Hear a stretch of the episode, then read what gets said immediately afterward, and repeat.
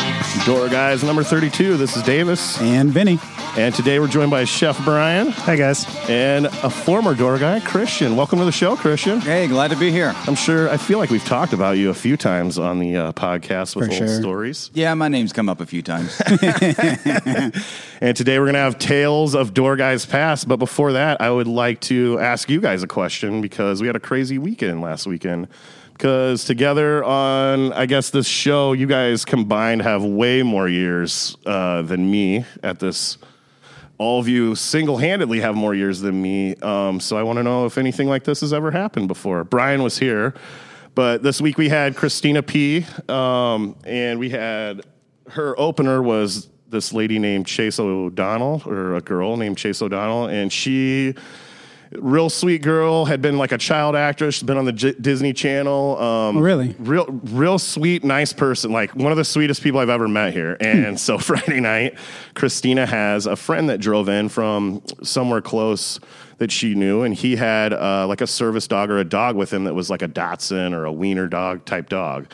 And when I was at the podium sitting, people, um, Colleen came up from them coming inside and said, "Hey, when you go in the, I was doing sound that night. There, there she was like, "Hey, when you go in the uh, green room, there's, there's a guy. He has a dog, and it does not like people." And I was like, "Okay, okay, Two hundred of them here. right." Wrong place to bring a dog that doesn't so- like people. And so when I go in there, I'm very careful about it. You know, like I try to stay away from him because I already know. Well, Chase goes up, does her set. She does she does about 30 minutes, and uh, she does like a guitar thing. Well, then Christina comes out, and her friend came out to watch the show, left the dog in there. And then all of a sudden, uh, a horrified Scott comes out of the green room because he walked in to her with a bloody face. Because apparently, when she got off stage, she went in there and was like, "Oh, hey, little buddy," to the dog, and wrong, right on her fucking face and nose, bit the shit out of her. No way. mauled her, dude. Yeah. like she couldn't close out uh, first show because blood and like she was and like I said, she was very sweet. Her she was like crying. I kept being like, "Are you okay?" And she's like, "Yeah, you know, yeah." And she's like, "I just don't know what to do because her face was swollen." Colleen got her makeup, and this is the best part of our job. To for a painkiller, Colleen just started feeding her vodka. So, so second show, she had to shorten the uh, set a little bit, which I didn't know. And I thought it was weird because she put her phone up and she was kind of quiet, soft spoken uh, when she was off stage, put it up to record. And when she did that, she was like, let's go. And I was like, wait, that was weird because she didn't do that in any other shows. And afterwards, I found out uh, she had been drinking a little bit. So, and I'll never forget that night ever. Jesus. Dr. Colleen with the vodka vet medicine. and uh, yeah, that's uh, why I love working at a comedy club. No night's the same. And has anyone, has anyone gotten mauled by a dog for you guys? No, I mean we've had dogs here in the past. Plenty of them. Yeah, We've Ian had- Christina used to bring her own dog. Yeah, Yeah. Oh yeah. Nick And- Allen was pissed. He had to walk it. and uh, Drew Lynch always brings uh, Stella. Yep. Yep. Yep. It's a great dog, and uh, I mean we've had oh yeah, that's right. we've had people bring their kids, babies. Yeah. was it uh, Tammy Pescatelli? Didn't she Yep. bring? Yep. Luca. Yeah, Oh, that's right. Yeah, he didn't but maul no, anybody. we've never we've No. never had any mauling. There's no maulings. That's the. I think it's the first mauling here.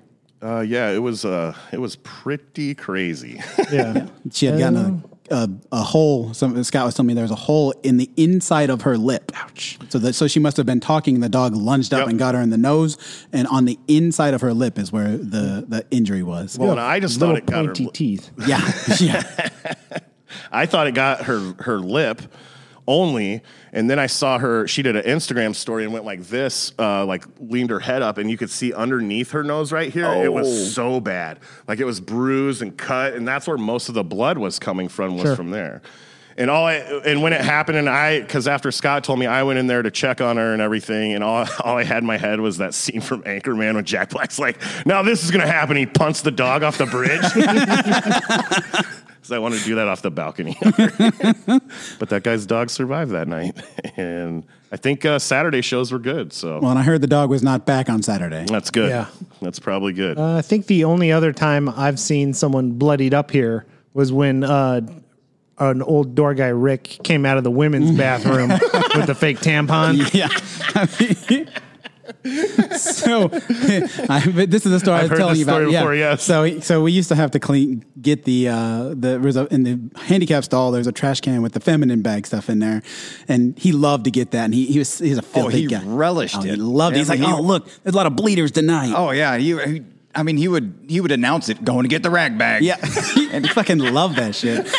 And so his last night here, he come out.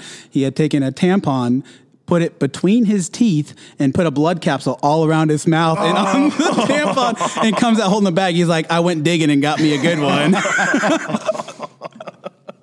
Did that uh, freak some of the servers out a little bit? I believe it did, yeah. But I mean, everyone that knew Rick, I mean, it didn't really surprise Oh, them. God. I mean, it- because he did it all the time. Oh yeah, was he his thing, Yeah. yeah. he he he was uh, that kind of person, and I mean, not in a disgusting way, but in that gross, funny way where you're just like, oh man, I can't believe you I always, said that. I always tell my food runners when they have to start to learn how to seat, like they're really timid about it and they can't really tell people no when people are like, I don't want to sit here Mm-hmm. or, uh, you know, this seat doesn't work for me. Can, you know, they, Sure, they have to right. be assertive. Yeah. And I'm like, I used to have a door guy that would seat people. And if they looked at him sideways, he said, I will kick you out right now. and that was Rick. Rick's like, I will kick you out right now. You will not sit I like this And- aggressive and style. then I he's didn't know like- this was an option. people sat down, they shut the fuck up, they enjoyed the show.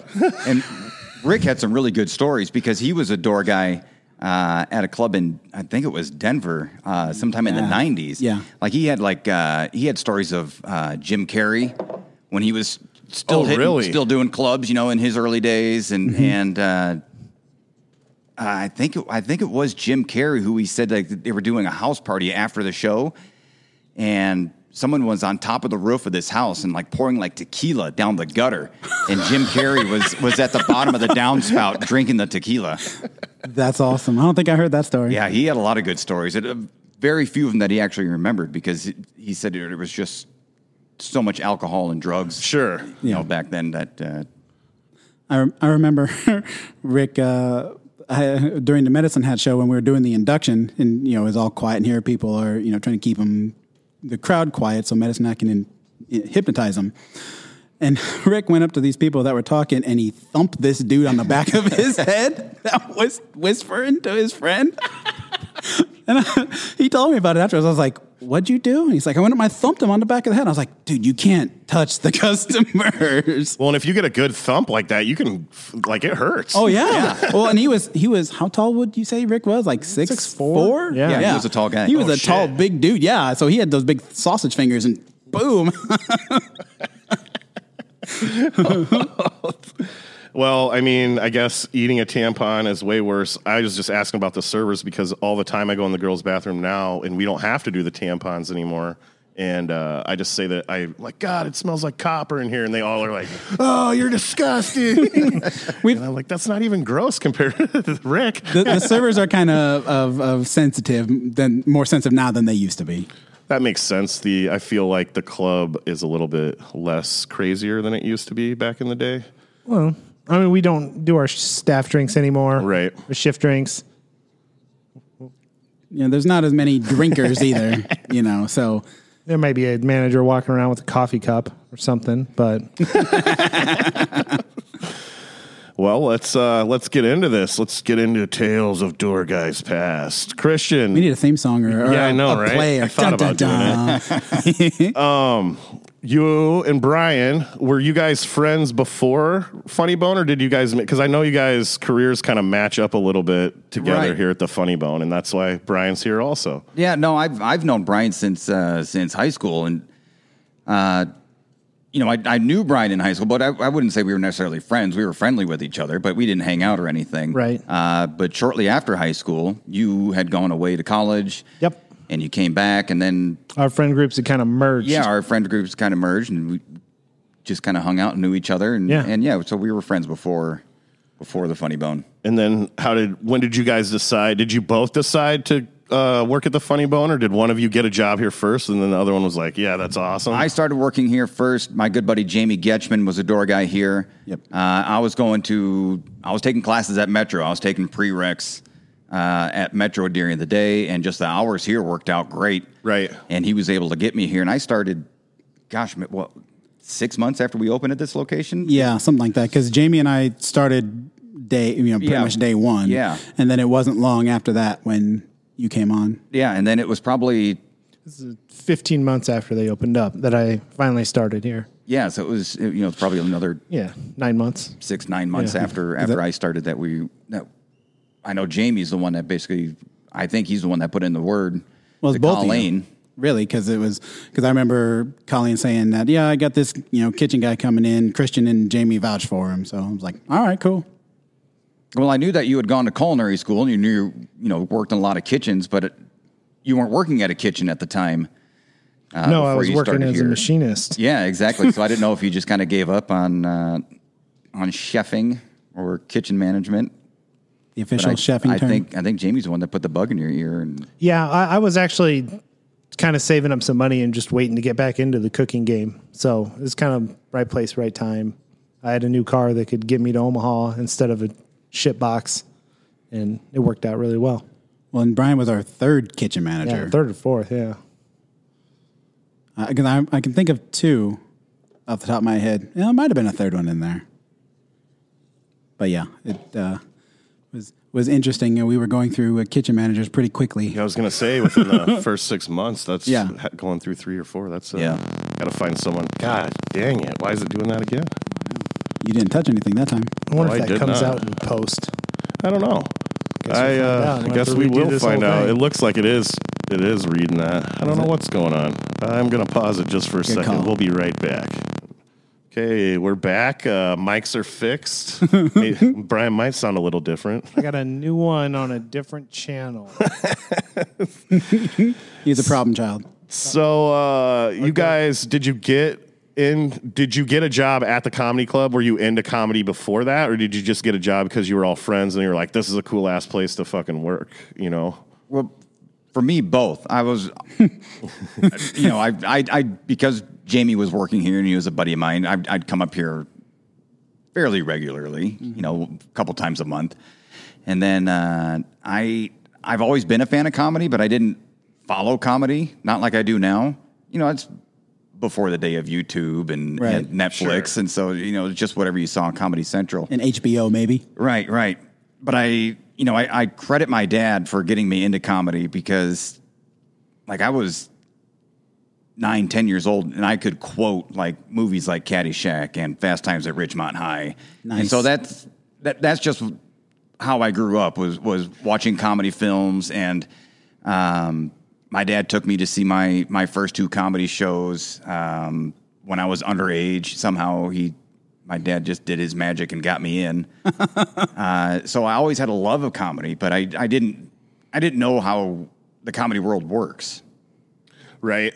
Uh, I, you just reminded me when I used to work Friday nights with you. That's literally all we would do all night is quote like Chappelle show and Yeah. old stripes and all kinds of movies the the whole night. So that has lived on for a, lo- a long time. Your dad taught Yeah. you well. yeah, I mean like the, the first movie that I remember seeing at the movie theater was Ferris Bueller in Oh, that's the came best. out in Nice. 86. I was 5 years old.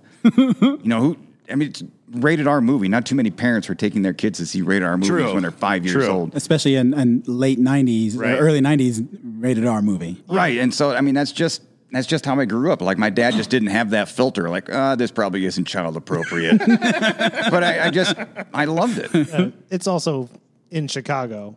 So True. Yeah, yeah, yeah. We're living in Chicago, and and it just, you know that movie has a different meaning there than it does everywhere Right. else. But Is Abe Froman a real person? Abe Froman. Some would say that my aunt's family is related to Abe Froman.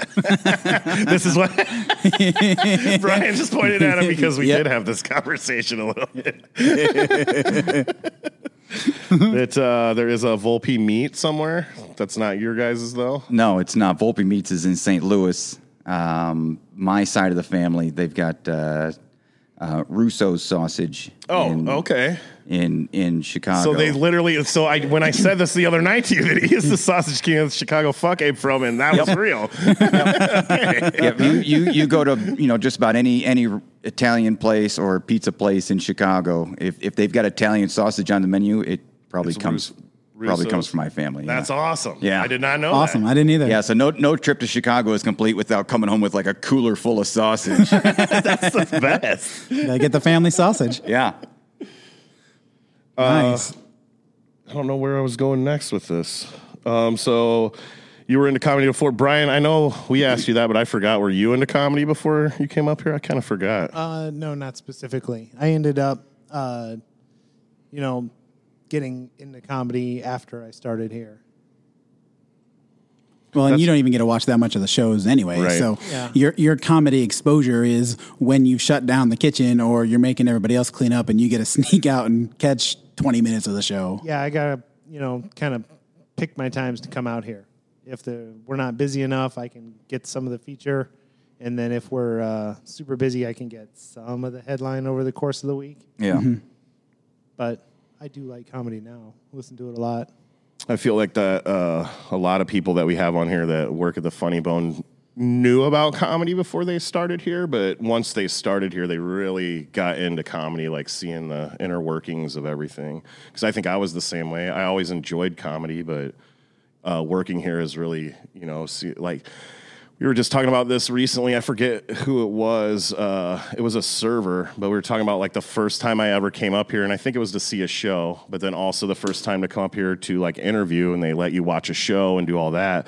Like this place seems so big, and like you know, Mm-hmm. I don't know where I'm going, and like, and when you work here, you're like it's small as fuck. Yeah. And, Yeah. like, It's pretty really simple. easy to navigate, but like when you come in here, you, I- and I think it's like the bright lights and every, you know, just the the whole showbiz thing that kind of gets people's eyes bright when they come in here. you And know? the aura and the, Right. the, the you know the the atmosphere and the club and the comics and the difference and you know that messes with people as well. sure, Yeah, and uh, you know the the glamour of seeing somebody Yeah. that you've seen on TV or in films or on you know heard on podcasts, you get to see them live on stage. Right. You know that kind of distorts everything else that's around you. Yeah, there's a lot of magic in just pulling off the live show too. You know, like we're not a full on theater, but there's still a lot of inner workings everywhere you go. Yeah. right? Yeah. Yeah. I like that part of it. And a lot of people don't see that. Yeah. But we talk about it a lot. My wife just experienced that Friday with Christina P because she got to go in and take a picture with her, and she didn't do meet and greets or whatever. And when we got home, she's like. She's so nice. She's just like a regular person. I'm like, yeah, because Yeah. she's she asks a lot to like, oh, can I take a picture? And I'm a, I'm a huge dick. I'm always like, no, don't bother him. when literally she probably could every time. Oh yeah, every time. and now she's gonna listen to this and want me to do it every time. And then she's gonna call you a dick. Uh, do you have? You worked in Kansas City for a little while at, at a club down there, didn't you? I did, yeah. So, I, like I said earlier, I was working here while I was going uh, going to school to get my prereqs. After I went to Kansas City uh, to go to college, um, I just basically just transferred over to our sister club in Kansas City, and I worked there uh, sparingly, but I worked there for gosh, probably about a year and a half or so. And uh, there, it was completely different than it is here. That's what I was gonna follow Yeah. up. Is name, uh, tell me, enlighten me on some of the differences because this is the only place that I really know is our club here. Well, at the I worked at the old club there. They've got a new club now, but even the old club was new when I started there, and it had a had a showroom which uh, got probably sat about like six hundred. It was huge. Oh wow, It was huge. Definitely five. Jeez. Five and a half. Yeah, and then in the middle there was a huge bar, and then on the other side was a three screen movie theater, which was all operated under the same complex. Oh wow. And Yeah. they, you know, Yeah. they had uh, this was like before Alamo Draft House, so you can just push a button on your seat and servers would come and you can have order cocktails and food. Um, but they quickly realized that that was, I think it was just too big of a venture for them, and they scaled down and they've got, you know, like a 400 seat room now Gotcha. Uh, but yeah, I mean, I really enjoyed working there. My my last weekend here, we had Pauly Shore, and then I moved there, and I I took a few weeks off to just kind of get acclimated with the area. And my first comic there was Pauly Shore, No shit. so not basically it know was like that. having Pauly two weeks in a row. yeah. And one is enough. Yeah, but here, here's the thing. So everybody has their Polly Shore story, and everybody has their thoughts on him and whatever. But when I was there, he treated everybody there the same as he treats most people everywhere he goes. Yeah. Doesn't want to shake hands, doesn't want Right. to talk to anybody, wants to be secluded. But he remembered me. First thing he did, he walked up to me and he, and he pointed at me and he goes, Omaha, right? And I said, Yeah, but I work here now. And all of a sudden we were buddies. Really? Wow. It was like he he knew who I was, so he was comfortable with me. Uh-huh. He didn't know anybody else, and so it was like I I like became like his safe zone. Nice. That's and, awesome. Yeah, That's and cool. so it, like I I've, I have a different perspective of Pauly Sure, Shore now of because of course. that. That's that's crazy. It- it- basically, because he didn't know anyone else and had anxiety about that, he clung to you because that was familiar from. Yeah, a he couple worked weeks with me before just a that. few weeks before. He knew I Yeah. was cool and I wasn't going to be Yeah. you know you can whatever. handle everything. Yeah. yeah Make sure shit is, you know, wired up tight like it's supposed to be, like he wants it. And yeah exactly yeah. Hmm. That's crazy. I did not know that. yep and then he forgot you two weeks later. for sure Did you work with him again down there or or was that the in only Kansas. time? No, that was the only time I worked with him in KC. Okay. And look, I'll talk. I talk. I've talked crap about him on here, but I also follow that up with uh, because I like to, you know, think that people's minds can evolve, and it's the same thing.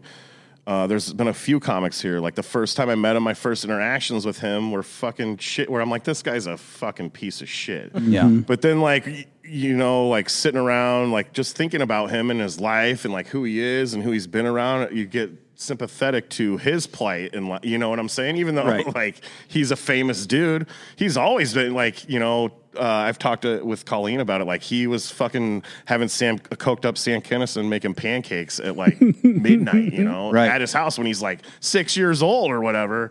That's a different lifestyle than any of us know. So we don't know how he would act around Right. people, you know. So I've I've tried to follow it up with like, yeah, he's he's treated me like this on these stories I tell, but also I give him the benefit of the doubt because I know, you know, that uh, about his life and how he grew up, and also the last time he was here from everyone else, they were like, oh, he was, and his parents had passed away. He was a lot more humble and nice to everyone. Oh, you wow. know?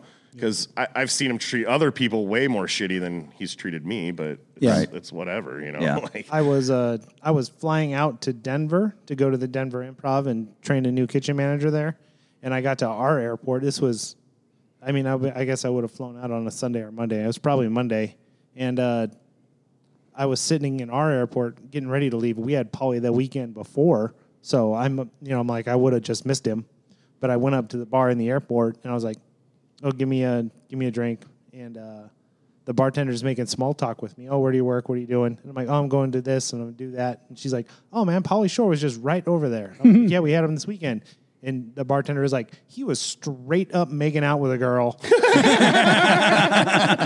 he must have picked some girl from Omaha, and they flew back to L.A.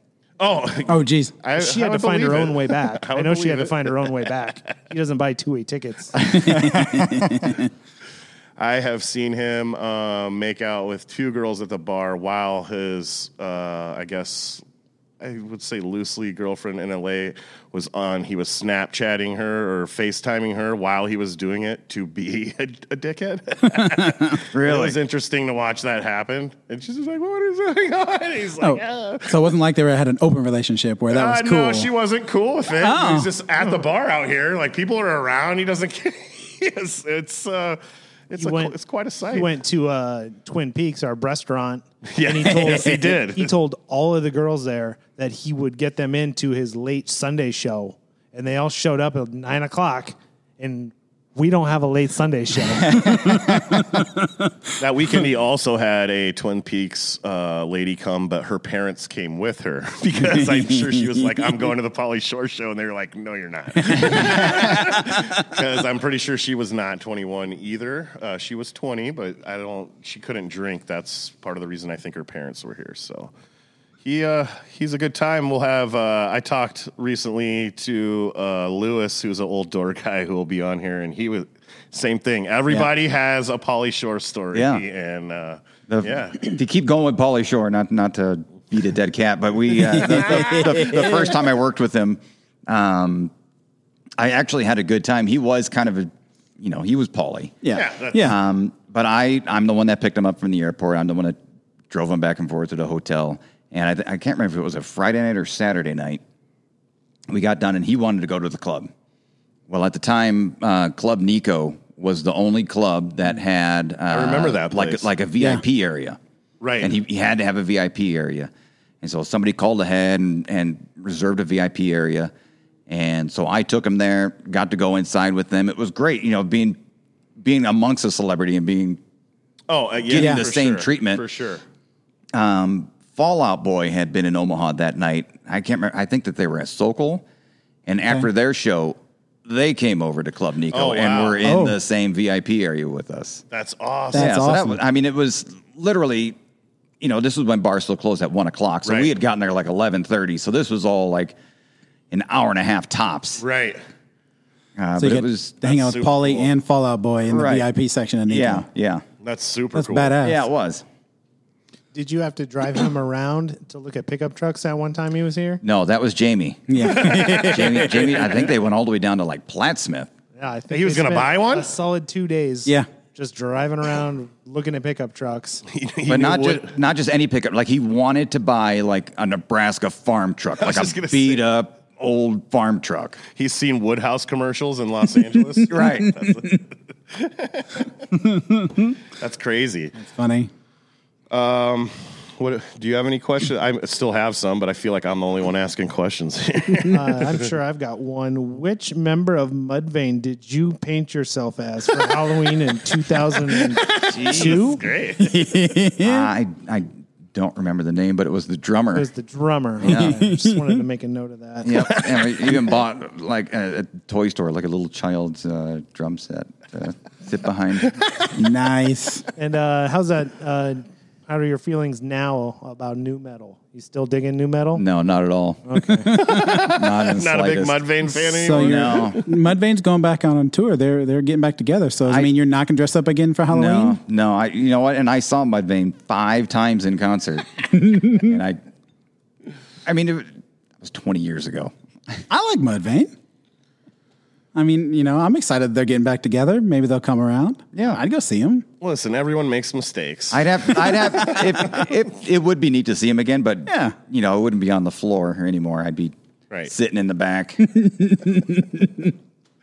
you do have a knack. You told me one time of getting into concerts, uh, just not buying tickets anytime before, just showing up and getting tickets. I think That's all because of my dad, though.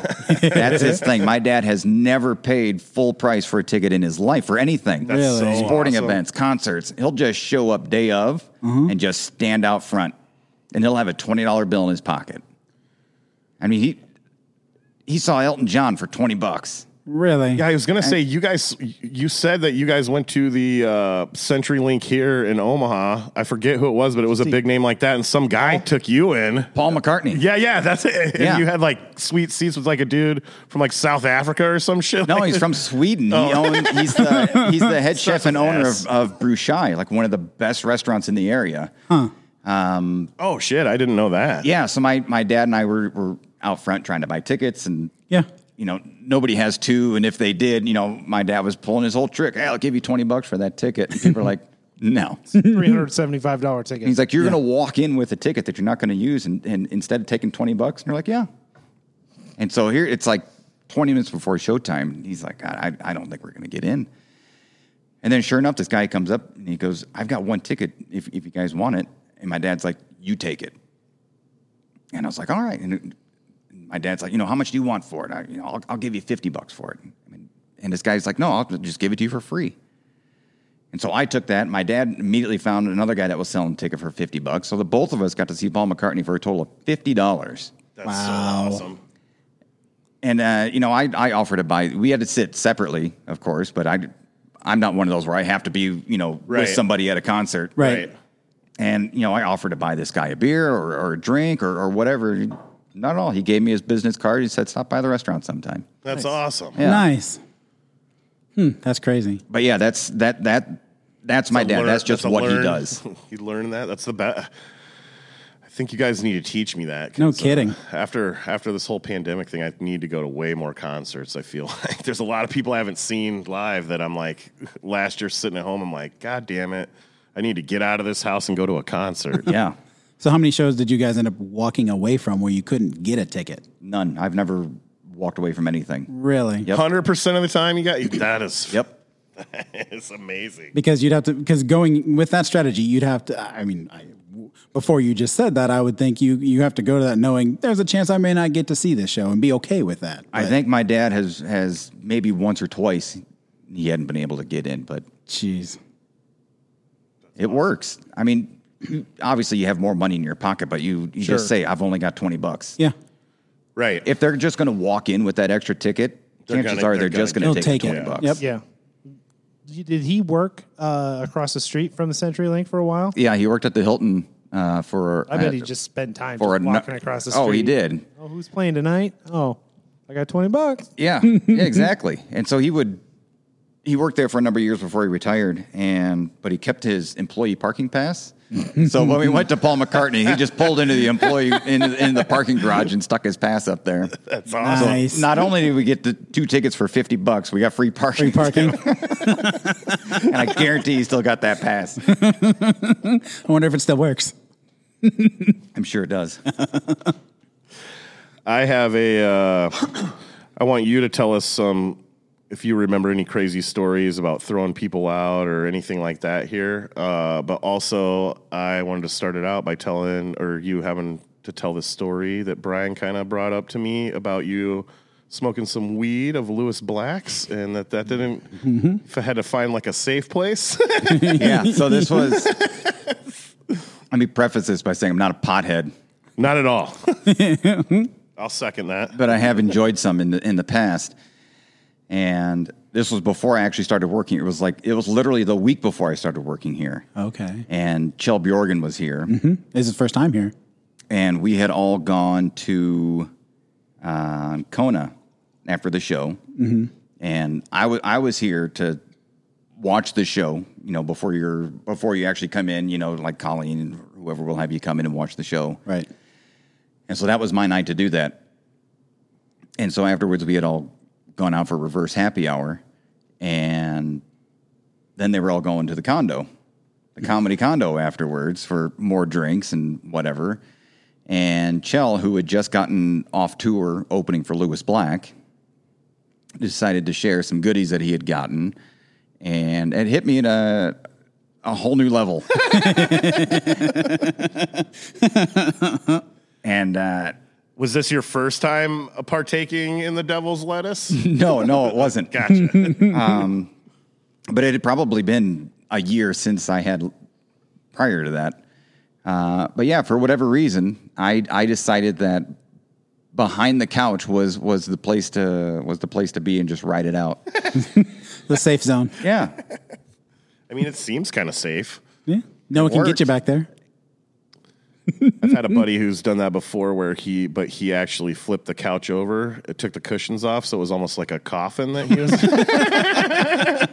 so that was real safe because no one could see him underneath there, but the couch was flipped over. So Or a fort. It could be a fort. I was, gonna say- I was going to say a forward. I don't know why you went to coffin, but uh, it just you know, he was like passing out and stuff, so it seemed more coffin seemed more appropriate. Are there? Do you remember uh, any times we like to talk about uh, throwing people out, or like uh, a couple weeks ago, a girl up here at 124 was so hammered she stood up and then took a header off the table. Uh, dogs biting people. Well, and I also want to ask, I want to add to that because you're very, you're you're a mellow dude. Yeah. And so, how do what is your technique, or how did you go up and handle those people that you know were yelling out? And I mean, because it's not that you're scared. You know, like, you know, some some of the guys they get timid or they get scared to go up and say something. That's not you. Andres. I don't want to call them out, but I'm glad you did. Um, but you know, how, what was what was your technique for going up and telling people to basically shut the fuck up? I know. I always tried to use. I've I've watched Colleen do it so many times, Oh, the best. which she doesn't she doesn't do it too often because normally you know we take care of Right. it. but I'm, I don't know how Colleen does it, but she she could say anything to anybody and make it sound so sweet and Uh-huh. genuine and sincere, and oh, y- you'll do whatever she asks. Oh, yeah. And so I always try and do that. You know, go up to the table with a smile, be like, "Hey guys, I know we're all having a good time, we're all having a laugh, but you be just being a little bit loud. You know, just got to keep it down, or Mm-hmm. you know, or whatever. You know, try to kill them with kindness, but that usually doesn't work. I, I would say it never works. I use I try to use the same technique the first time I go to the table. Yeah. is I always approach it very nice. I think one of the last times that I did that, there was a guy in the back, and I was talking to his wife who was shit faced, and he wasn't, and he looked at. I only said it to her. I was like, "Hey, ma'am, you know, you just need to keep it down a little bit." And he looked right at me. He's like, "Fuck you." And I go, okay, well, you're gonna get kicked out, and I just walked away. And then usually the second time I go up, I'm not. I'm like, okay, here's the deal. I'm gonna kick you out if you don't be quiet. Because my thing is, one, I don't want to fight anybody, Yeah. and two, I don't really want to kick anyone out. No. I just want them to be quiet because I want people to enjoy what's going on here. There's just some people you can't reason with. And Drunks. You guys all know that, Right. Drunk. right, Right. and usually the, the the ones that you have the at least me the ones that i had the the, the biggest issue was was usually a loud woman who was there with her boyfriend or husband Mm, Yep. and god forbid you tell her that she needs to keep it down because the guy she's with is going to come back swinging Yeah, he thinks it's offensive. Mm-hmm. Yep. exactly Yep. And it's like, uh, no, you guys are being offensive. Yeah, I, I found that, you know, that I used to do the kindness thing, but I found more lately, and I, it's more since I've had kids, I kind of break out the dad voice. Like, all right, you need to cut this out. This is what's going on. It needs to stop now. It's not a suggestion. It's not a, hey, could you keep it down? It's a, you need to keep it down. And that seems to work pretty well. yeah So, my other question for you is when you were in Kansas City, yeah because they have a different kind of crowd and a Yeah. different kind of set of comics. yeah Were you able to use those same types of techniques down there, or Yeah, did you have to do absolutely. different stuff for the people down there? actually i think it was easier down there Really? than it was here. Um, that club is in an area where you get a more affluent clientele. Okay. They had a lot of big names, so people were spending a lot of money. And, you know, if people are paying 50, 60 bucks for a ticket, Mm-hmm. they're not going to be, you know, loud and disruptive usually. Yeah. I mean, we definitely had our share, don't get me wrong. Sure. but yeah. it, it was just it was just a different crowd. The, the big name ones, they usually behave themselves because of what you just said. They're spending tickets, they're spending drinks, they're they're spending all this Well, and money to they're, come and they're out. actually fans of the of the- Right. they want to Right. they want to see the show. It's Right. those ones where we're giving out a lot of comps or a lot of people don't know Yeah. the person that's up there that people are going to act up in because they're just like oh we're here for f- drink- drinking. we got a free ticket we're here to drink and party and it's a bar Right. Yeah. like yeah, like if you're you know, if you're coming to see Larry the Cable Guy, you're spending fifty bucks a ticket. Mm-hmm. Right. Mhm. You're buying dinner, you're buying drinks. It's a three hundred dollar night. right. Yeah. You know, so chances are you're not gonna be getting yourself kicked out. Yeah. right You don't want to ruin your, uh, you know, cut your time short Right. on the money you just spent. Yeah. Okay, that makes sense. 'Cause I was thinking about that today, and I was like, I wonder if he ever had any issues down there. But if they they were getting more of the big names, that yeah, that makes a lot of sense. Yeah. Yeah. No, it was pretty much the I don't want to say the exact opposite of here, but it was just Pretty damn close. Yeah. yeah, it really was. They're starting to put uh, arcades next to the clubs. Yeah. They have in Kansas City. They have one in Toledo now. And they were looking at one, doing one here pre COVID. So uh, I'm ch- trying to figure out uh, how the pregame's going to work because people are going to be in the arcade Yeah. drinking a little bit more because a lot of times people show up here. There's there aren't any bars to go to, Right. So it's you know either bush lights in your car or you know Yeah, what or have- at your buddy's house who lives, you know, a couple blocks away. yeah That's why Right. that's why I always hated working Friday second shows. Oh yeah, Friday second shows are terrible. Friday second shows, people get off work, they hit happy hour. then they've been up for five six hours filling yeah. time Yeah, so they've been drinking since five five thirty, and then they come here, you know, five hours later. right And then go sit in Pretty a room well and shut up soused. and laugh. Yeah. Yeah. that doesn't work out too well always. and you guys especially Vinny keeps it so dark in here. Mm-hmm. And all the other clubs I've been to doing KM stuff, they you can see almost everybody from the back or from the side, things like that. oh really Yeah, Vinny keeps it, or just in general, we keep it we keep really it dark, in yeah here. we do Yeah, Does that make it better that it's lighter? better for uh, better to see people. Hmm. Uh, not, I don't think it helps the show at all. Uh, Gotcha. Doesn't keep them shut up more just because the lights up. Uh, maybe, but uh, and I'm not a door guide at another club. So I don't True. Know. See, I, know- I would all think I know is I can see every single person all the way across the showroom in Des Moines in a couple. Oh, of other really? places. Yeah. Hmm. Yeah. Yeah, They don't turn any of these lights all the way off. See, and I would think that gives off the vibe that it's okay to chit chat, Yeah. like a movie. I- Oh, yeah, when you go to I a can see movie, they that. bring those lights all the way down, and it's super dark. That that's the time you know it's time to shut up and pay attention. Right. But that second show Friday rolls around, those motherfuckers are falling asleep. that's happened. That's happened more than a handful of times. Yeah. so nice and cold and quiet and dark. It's like, People are asleep at their table. Yeah, we've had a few people pass out. Yeah. for sure. The- yes, the uh, late show Friday. You could either get a good one, a bad one. Like it's a it's a wild card always. That's the wild card show. This week, uh, by the looks of the crowd, which uh, you can't always judge on looks, I would uh, I thought we were gonna have a bad night Friday night. The dog happened the first show, second show the crowd was looking a little wily, but uh, they were awesome. They were here to see Christina, so they didn't fuck around at all. It was uh, it was smooth sailing. Isn't that the best when it works out that way? Yeah, Oh, dude. yeah. I was so nervous uh, uh, because that shit happened at the first, and I'm like, it's going to be a long night. Yep. And then as we were seating, I'm like, I mean, there was one girl that went in that I that I kind of felt bad that I let him in because the dude was literally like holding her up, and they didn't even fucking. And I told Colleen about it, and she's like, let's just watch him. And she ordered water and sat there and was fine the whole show. Kind of leaned on the guy, but like I was like, I don't know if I should let him in. I fucking let him in, and they had fun, so it worked out. Uh, other times, if I would have done that, it wouldn't have worked out at all. So Yeah. it's just a hit or miss, man. Yeah. Those shows Friday were lopsided too. The first one wasn't very busy. Right. The second one had another 75, 80 people in it. It sure did. And that's also why I thought, oh, god damn it, late show Friday. It's gonna. I, I told uh, the other door guys that night. I was like, you guys better be ready. It's gonna be a fun one. and, it- and I mean, it was easy. So I remember one time I saw uh, a shirt for sale that said "Welcome to the shit show." I said, we need to get this for, for do all the need staff just to wear for Friday second show. so we do need to wear. Time to put on your Friday second show uh, uh, uh, club apparel. yeah. I don't know if you eh, did. What's uh, a time that comes to your mind that you kicked someone out that was probably the craziest that you remember that you actually had to kick someone out?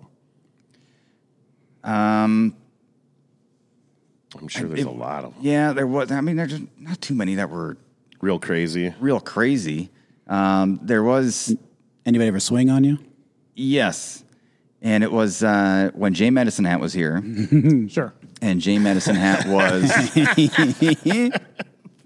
Jay Medicine Hat was trying to get clean. Oh yeah, yeah, yeah. And there was somebody here at the show who he had connections with in the past. And he said, I don't want that guy anywhere near me. Gotcha. And so after the show, Colleen had me walk Medicine Hat off the stage into the green room. He locked the door, and Colleen made me stand there. And she, s- she pointed out the guy and she said, Do not let him come anywhere near Jay. And I said, All right.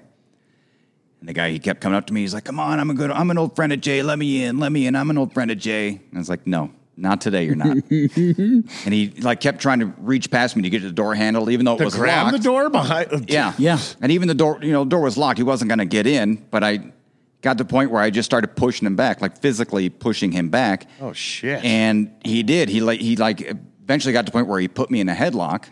oh. And I was able to get out of him and I I grabbed him by the throat and threw him up against the wall, uh, you know, the wall right across from the green room Yeah. and he basically just just dropped and fell to his back after that, and and he, he he got up and he like he. I, I, I think he sobered up real quick when, when that Yeah. happened, and he just He's like, "Oh, fuck." oh, He just got up and walked out. Oh, I should not be doing this. Yeah, I can't believe he was still trying to get through you. yeah. Oh yeah. He's like, no, Jay knows I'm here. Jay knows Jay knows that he wants to see me. You know, he he he knows I need to talk to him. But Jay was adamant beforehand. He goes, Right. I know this guy's going to be here. Right. Do not want him anywhere near me. Oh fuck, man. And Jay was one of those guys that you know, anything he told you to do, you, did it. Oh Right. yeah, yeah. There's you didn't even question it. Right. Yeah, you worked a lot of medicine hat shows, Mm-hmm. didn't you? Yeah. And those were some fun times. Yes, it was. of Every six weeks. Every six weeks. course, because what was it around Thanksgiving? Wasn't it two weeks in a row? Yeah, usually. because he would go up to he would he would go here for a week, then go up to Sioux City for Thanksgiving, and then come back down and do a whole nother week. Yep.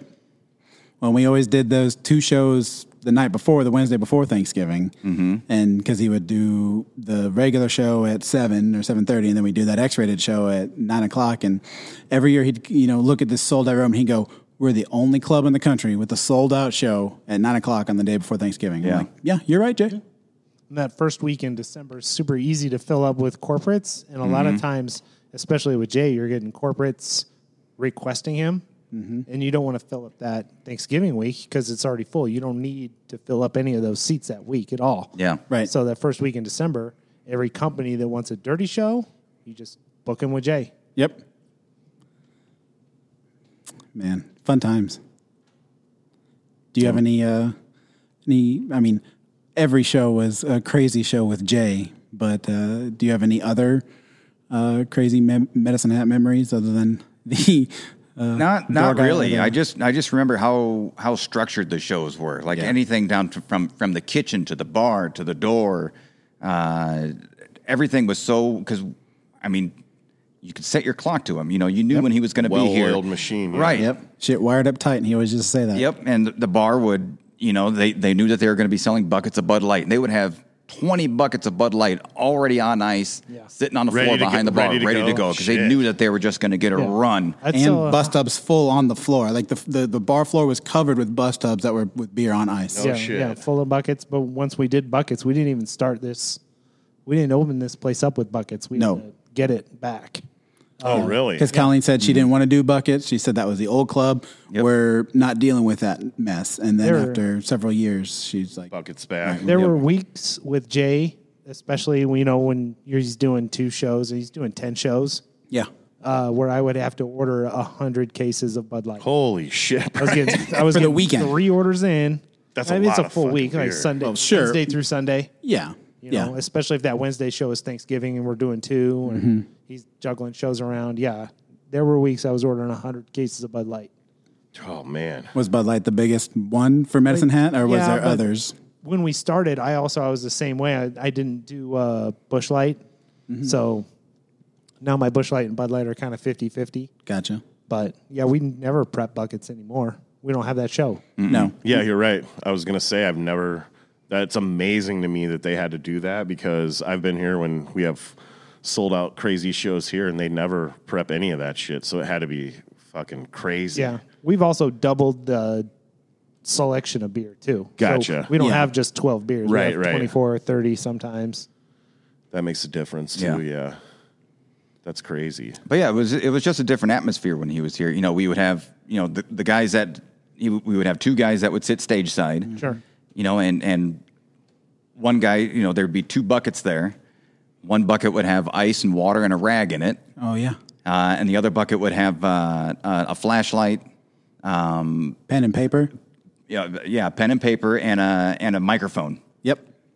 And you know when he when he when he needed those things, you know he would- he would you know have little hand signals, or he you just knew after working so many shows, you knew like when he wanted that rag because you know he's he's upstairs, he's working or up on the stage, he's working hard, he's sweating. Those lights are blaring down. Yeah, so you you toss that rag up to him, and then he'd hand it back down to you, and you'd put it in the ice, and you'd wring it out and have it sitting there ready to go again. So that when he wanted it, you just toss it back up to him, and and like he said, you know, it was it was a well oiled machine. It really was, and and so many of us had worked so many of his shows.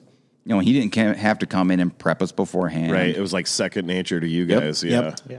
As many hat stories as everyone has, I'm really disappointed no one has any good D-Berry stories. D Bob. D-Bob. D Bob.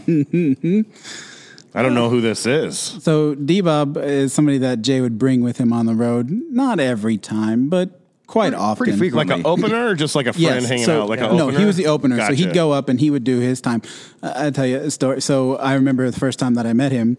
Here you go, and- Brian. I completely I completely forgot about D Bob. I know, right? I've got a good one too. And uh, Fuck yeah. so I went up and asked him. You know, Jay, the, him and Jay were both at the bar, and so I went up and I did the normal thing I always do. I was like, "Hey, do you want a light?" You know, do and and Jay starts laughing, and I'm like, "What are you laughing about?" And he goes, Are you fucking kidding me? The Navy calls this guy to set their clocks to his fucking set. That's how tight, that's how it is every time. And I'm like, all right. And so then I learned that, yes, because he had so many jokes and they were so long and he always did them and it was always the same. Oh, amount he of always did time. like the same 15 jokes. Yes, yes. And never ever got out of rhythm. Never did Nope. this joke before that one. It was always the same order. Yep. Same order, same joke, same everything. D Bob had two watches.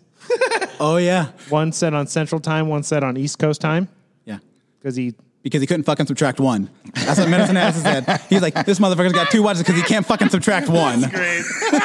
and he was also the uh, the actual character from uh, Rudy, who uh, John Favreau. John Favreau. John Favreau played. Yeah. So he's Are you serious? He's real life. He wa- oh, that guy's name is D-Bob, yeah, dude. he's I the don't think real you life say that. friend He's that guy. No with shit. Rudy.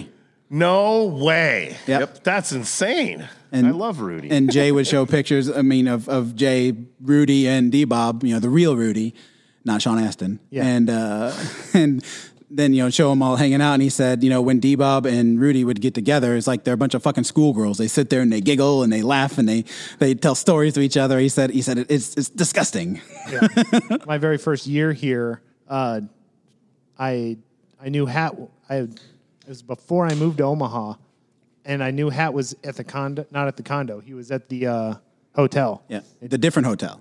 different hotel. Yeah, the- with the Country Inn and Marriott Suites. or whatever it was. Yeah, because he because he wouldn't stay at the hotel out here because at the Hilton Garden Inn because they didn't have the History Channel. So he I like it. so he would like stay that. at the one down off 120th between Maple and Blondo, which is you know a good That where 15 they, 20th. is th- that's where they used to stay for the old club, right? No, they They stayed at a- sometimes they did the Marriott next to Westroads. yeah they Yeah, did the Regency Okay. Marriott. yeah but but no he would stay at the but even he didn't stay at the Regency either he didn't stay at anywhere because they had, didn't have the History Channel so he stayed at the com- Country Inn and Suites Yeah. over by the Culvers over there. Right, right. But I got Okay. I got a D Bob was at the condo and I got really trashed. Like just at one of the bars here and I ended up like I cannot drive home. There's it's a 30 minute drive. It's not going to happen. And Which I knew, this is why the condo was a great th- place for us. I to knew have, there was too. an open room there and I Used it knew many D Bob a was times. there. Yeah, I'm sure you did. I snuck in I had a key because I cleaned it for a little while and I snuck in and I went to the spare room and I crashed there. And the next morning I'm like, oh, I got to get out of here. This is going to be like a walk of shame. I can hear D Bob on the phone. And I'm like, kind of cracking the door open, kind of looking around the corner. Like, he doesn't know me. I'm sure he does. He's seen me here. Right, right, Right. And I'm like, Did he did he know that you were there in the he first did not place? know I was there. at all. So, That's pretty, uh, yeah, he was asleep. That by would the time scare I the showed shit up. out of me. No shit. yeah, for real. So I, yeah, I tried to do something like I was flushing some toilets or making some noise. oh, that's much better. and since the, I was, it's fine. You figure it out. Oh, there's Goddamn some noise. poltergeist. But Yeah. the uh, the only thing I had going for me was the guest room is right next to the hallway. Yeah. You just go Uh-huh. Yeah. straight downstairs. Yeah. So I get my stuff on and, and I'm like, I'm going now. This is it. I don't want to see what's going on over here. And I caught like half an eye full of him because he didn't know I was there, so he was very comfortable.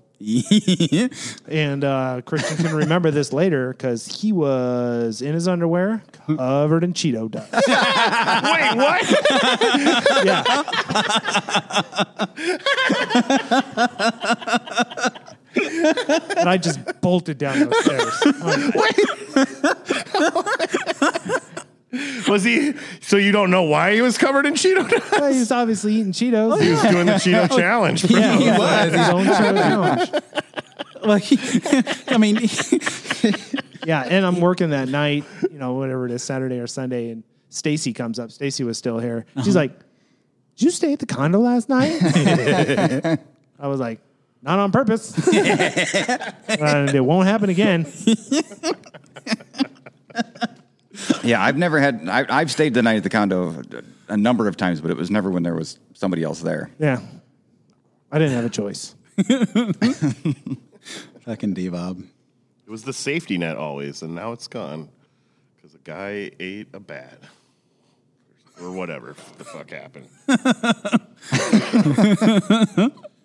Uh, do you have a favorite comic? We like to ask everyone. Yeah. And Ah, right, off I of knew- that, a least favorite comic. I knew you were going to ask if Yeah, I have a you favorite did. comic, and that, that's like impossible. It's like saying, "Do you have a it favorite is. song?" no, or a it favorite absolutely movie? is the most impossible. couldn't question. answer. because there's either. there's so many No. No different one can. there's so many different genres of, Yes. of comedy, and I like people from every genre. Like you, you know, you got just just just straight joke tellers, or you know, like like David Tell, David one Tell. line guys. Yeah.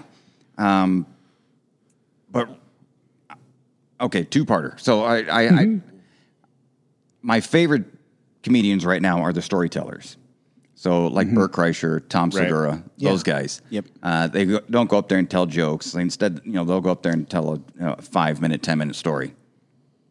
And Jeff Tate, Mm-hmm. um, Yeah. he was here opening for Kreischer.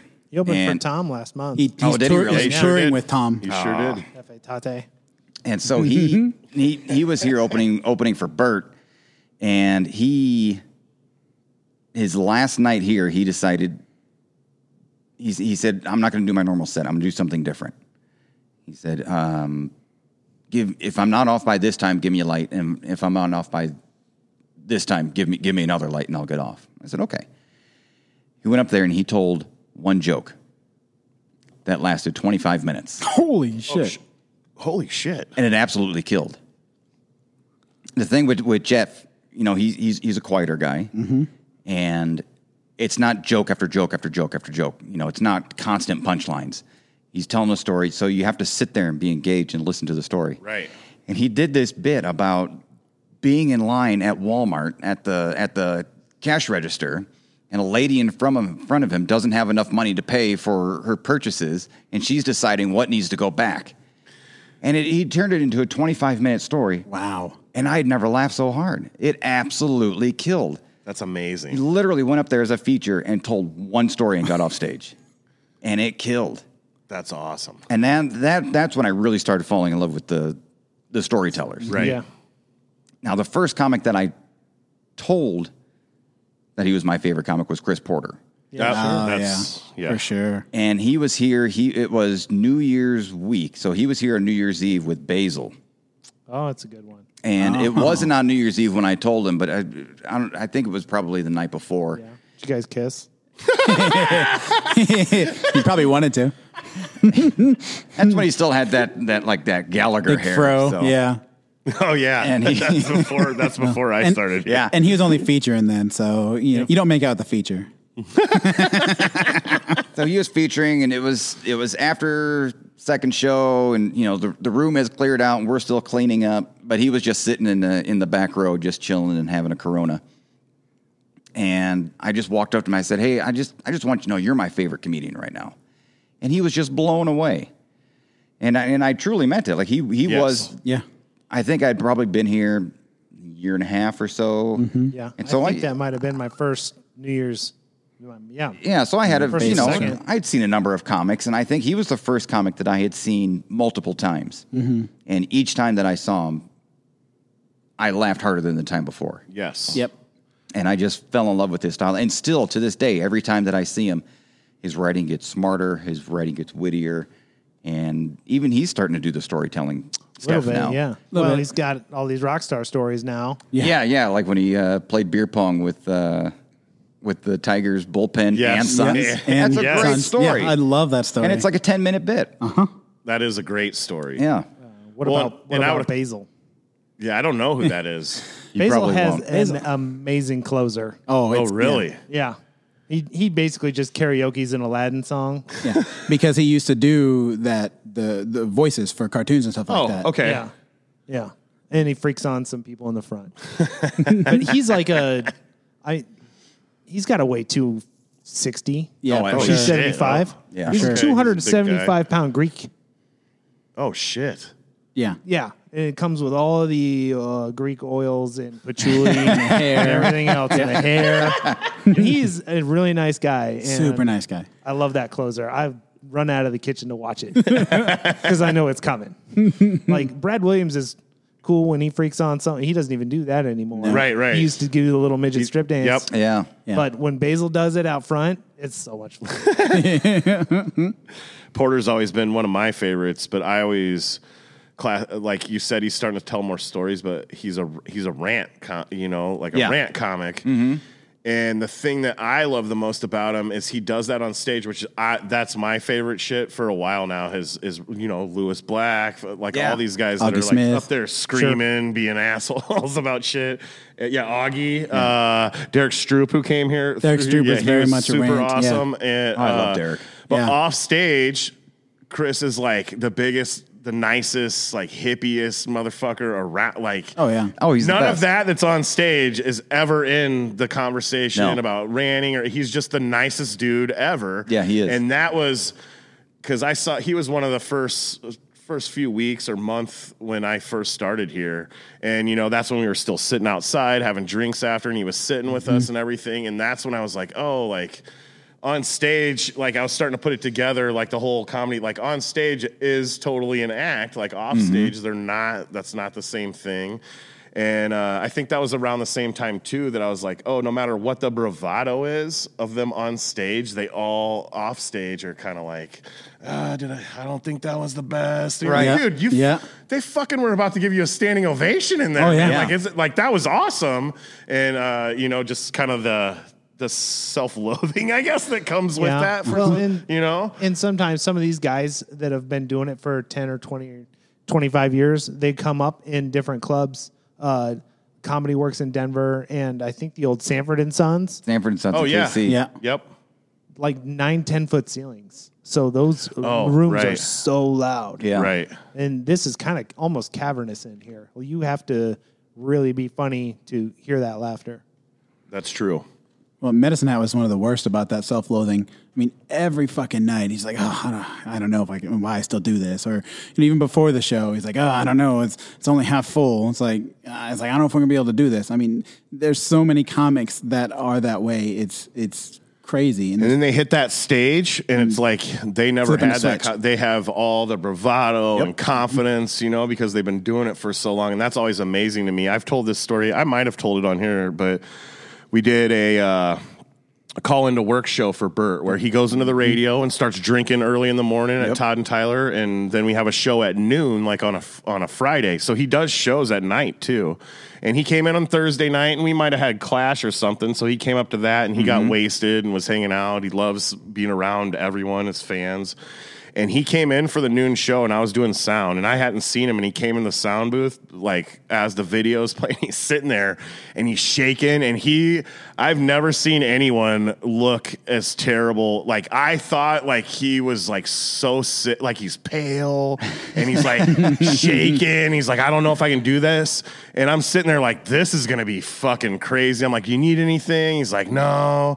And just like, oh, fuck, I feel terrible. He hits that stage, and you would have never known that. Like, any he got a full night of sleep. He fucking had energy drinks, all of this shit. Isn't that something? I don't know if, It was like- it was insane to me, dude. I was like, "Ho- holy shit, dude. I was at that show. I had no idea. And the only thing that you could tell is one point during the show, and I don't know if you remember this, Vinny. Yep. A guy got up to use the bathroom over here to my left, and he like was on stage, and he goes, "What the fuck?" Like he thought, he thought That someone was was charging hilarious. him, and I think it was just like his peripherals fucked with him. Yeah. But other than that, the whole time I was like, you would have never known this guy was like half dead before he went up there because he was just hung over. Like he really wasn't half dead. He was just so hung over. Yeah. Like I couldn't. I would have called in sick to come here to do sound if I was if I felt like he did. That's how bad he looked, and he just like that switched it right on, man. I, I think you hit that stage and your adrenaline kicks in and Yep. just takes over. Well, and you know, for like him, I feel like, and people that you know have been in the game for a long time, like that's just second. Once that they feel comfortable up there, Yeah. you know, he's Yep. not, Yeah. you know, he feels comfortable when he gets up there, so it's like second nature, you know. And he's a professional. right. Oh yeah. I was with him in uh, Des Moines, and uh, I was there helping those guys out, doing some training and things. And Bert was there, and he he went like forty five minutes over on the late show Saturday. Oh, I think he drank an entire bottle of Jameson. up on stage. And uh, he was he was kind of he's not mentoring, but he was giving a lot of advice to Michael Harrison, who was about to Oh, move yeah. from Canada to New York and do comedy in New York. Oh yeah, that's I remember. I thought you were talking about the guy who played for the Steelers, but now I know. No. Uh, but uh, we end up going back to Bert's room, and Bert's like, "I'm just gonna stay up all night. I got like a 5:30 shuttle to get back home." And he was supposed to go back home and look at campers so they could start RVing and uh, tailgating for the Rams. Oh yeah, that's Oh, I yeah. do remember this. Oh, yeah. yeah. And uh, I get up the next day and I meet Michael Harrison downstairs for some breakfast. And I'm like, oh, I wonder where Bert's at. And my phone starts going off. She- And it's Leisha. They're like, Have you seen Bert? Where's Bert at? He fell asleep and missed his flight. Oh, so he, had to, Oh, no. he had to buy another one way, just a one way ticket back to LA. he was hammered. That was a good time. his uh, his biggest advice for Michael was uh, wear nice shoes because everyone's just doing basic black. You know, Sure. You don't need anything flashy. Yeah. like just wear nice shoes. If uh, if people take a look at you and they get to the bottom and they go, "Oh, dirty tennis shoes," then they're not going to take you seriously. So just invest in nice shoes. Well, and that's something Hmm. we don't, you know, as we keep doing this podcast that I never, like last week, I feel like we asked Covey a question. Oh, it was the mic stand question. Yeah, yeah. Wardrobe is a good question to start asking these comics because Yeah. that's a thing. I remember a couple weeks ago, Jeff Dye was here and his opener was uh, Ray DeVito. And Ray's a super funny dude, nice dude, but he, Ray would get up and he's wearing like, Cargo pants. He's not the best dresser. Where Jeff Dye is like a pretty well dressed dude. He's put together. Well, every night when Ray was up there, he would make fun of a guy in the crowd's clothes, and Jeff would be in the back every time. he would be like, "Look at this fucking guy making fun of this dude's clothes. Like, look at your clothes, man." like, while he's on stage doing this, he's in the back, like loud as fuck. Like Ray can probably hear him saying this shit. That's because he didn't give a fuck. yeah, and he's just like, "Like, are you kidding me? He's making fun of this guy's clothes again. Like, look at your clothes." I can't remember what what comic it was, but it was an LA comic and probably born and raised in that area. And they were here in the middle of summertime. And he kept ragging on people that were sitting in the front that were wearing shorts. you know, it's like mid July. Right. And he's Yeah, like, yeah. he's like, who goes out at night and wears shorts? He goes, don't you, don't you own a nice pair of pants, a nice pair of jeans? Who? Well, after being here for about three days and putting up with 90 degree temps and 100% changed humidity, his mind. he's like, oh, I completely get why you guys wear shorts around here. Well, he's used to LA where it's, you know, a high of 82 and then it gets down to, you know, Super paradise. 65 at night and there's no humidity. Yeah. Must be nice. Yeah. he's like, oh, that's why you're wearing shorts. There's a reason for it. I mean, if it was one person or two people, okay. But when the entire fucking front row is wearing shorts, you might want to pick up on that. All my skin sticks together.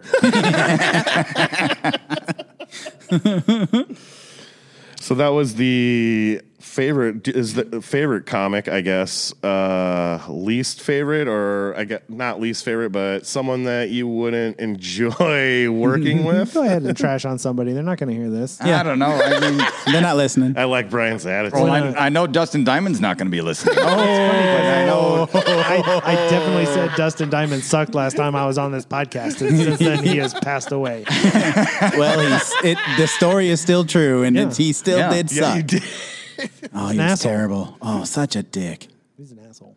Yeah, I don't think not there's any gonna take it comics that I back. really disliked. I mean, there's definitely comics that you know after they were here for you know one time, I'd be like, well, I wouldn't be upset if they never Right. came again. Right. um, but it wasn't because they weren't a nice person or Right. or whatever. It's just Sure. not my style of comedy. Yeah, I, yeah. We've had plenty of That- those. I mean, that happens. I mean, But for the most part, like if you're if you're a feature and you're coming here, you've probably been on the road for a while. You know Right. how to act. right. Mm-hmm. And same thing with the headliners. I mean, ninety percent of the headliners that come through are really nice guys, and and This is gals. yes, this is true. Were you here that weekend? I told the story on the podcast before that uh, girl that uh, I don't remember who she opened with, but the one that the feature that Colleen fired. There was some the, the chick and Colleen didn't Oh, really like, like, a comedy, yeah, and then yeah, she was yeah. out front trying to sell her panties and stuff yes, like that. Yes, I do remember that. Wait, I- I don't- downstairs. I don't, remember who Or that was. Out here. First, up, first, no, first she was selling her merch up where they normally sell it, and then Colleen's like, "Yeah, you can't sell that." And she's like, "Well, I'm still going to sell it." And so then, like either the next night or the next show, she was down out front of the club. She set up a table, was selling her merch outside of the club. so like panties she made with like a clever Yeah, thing, or the yeah, panties yeah. she was wearing. No, no, no, no. They were like souvenirs. So, yeah, like like a T-shirt and I mean, panties. those are and- both kind of souvenirs. Well, I Yeah.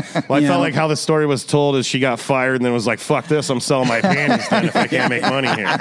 No, no, no, no, not that. Okay. But she might have. I mean, she met it because then Coll- she wasn't back the next night, and then you know she might have been selling her panties somewhere. That uh, that's never good if you get uh, fired from a feature set before the weekend's over. No.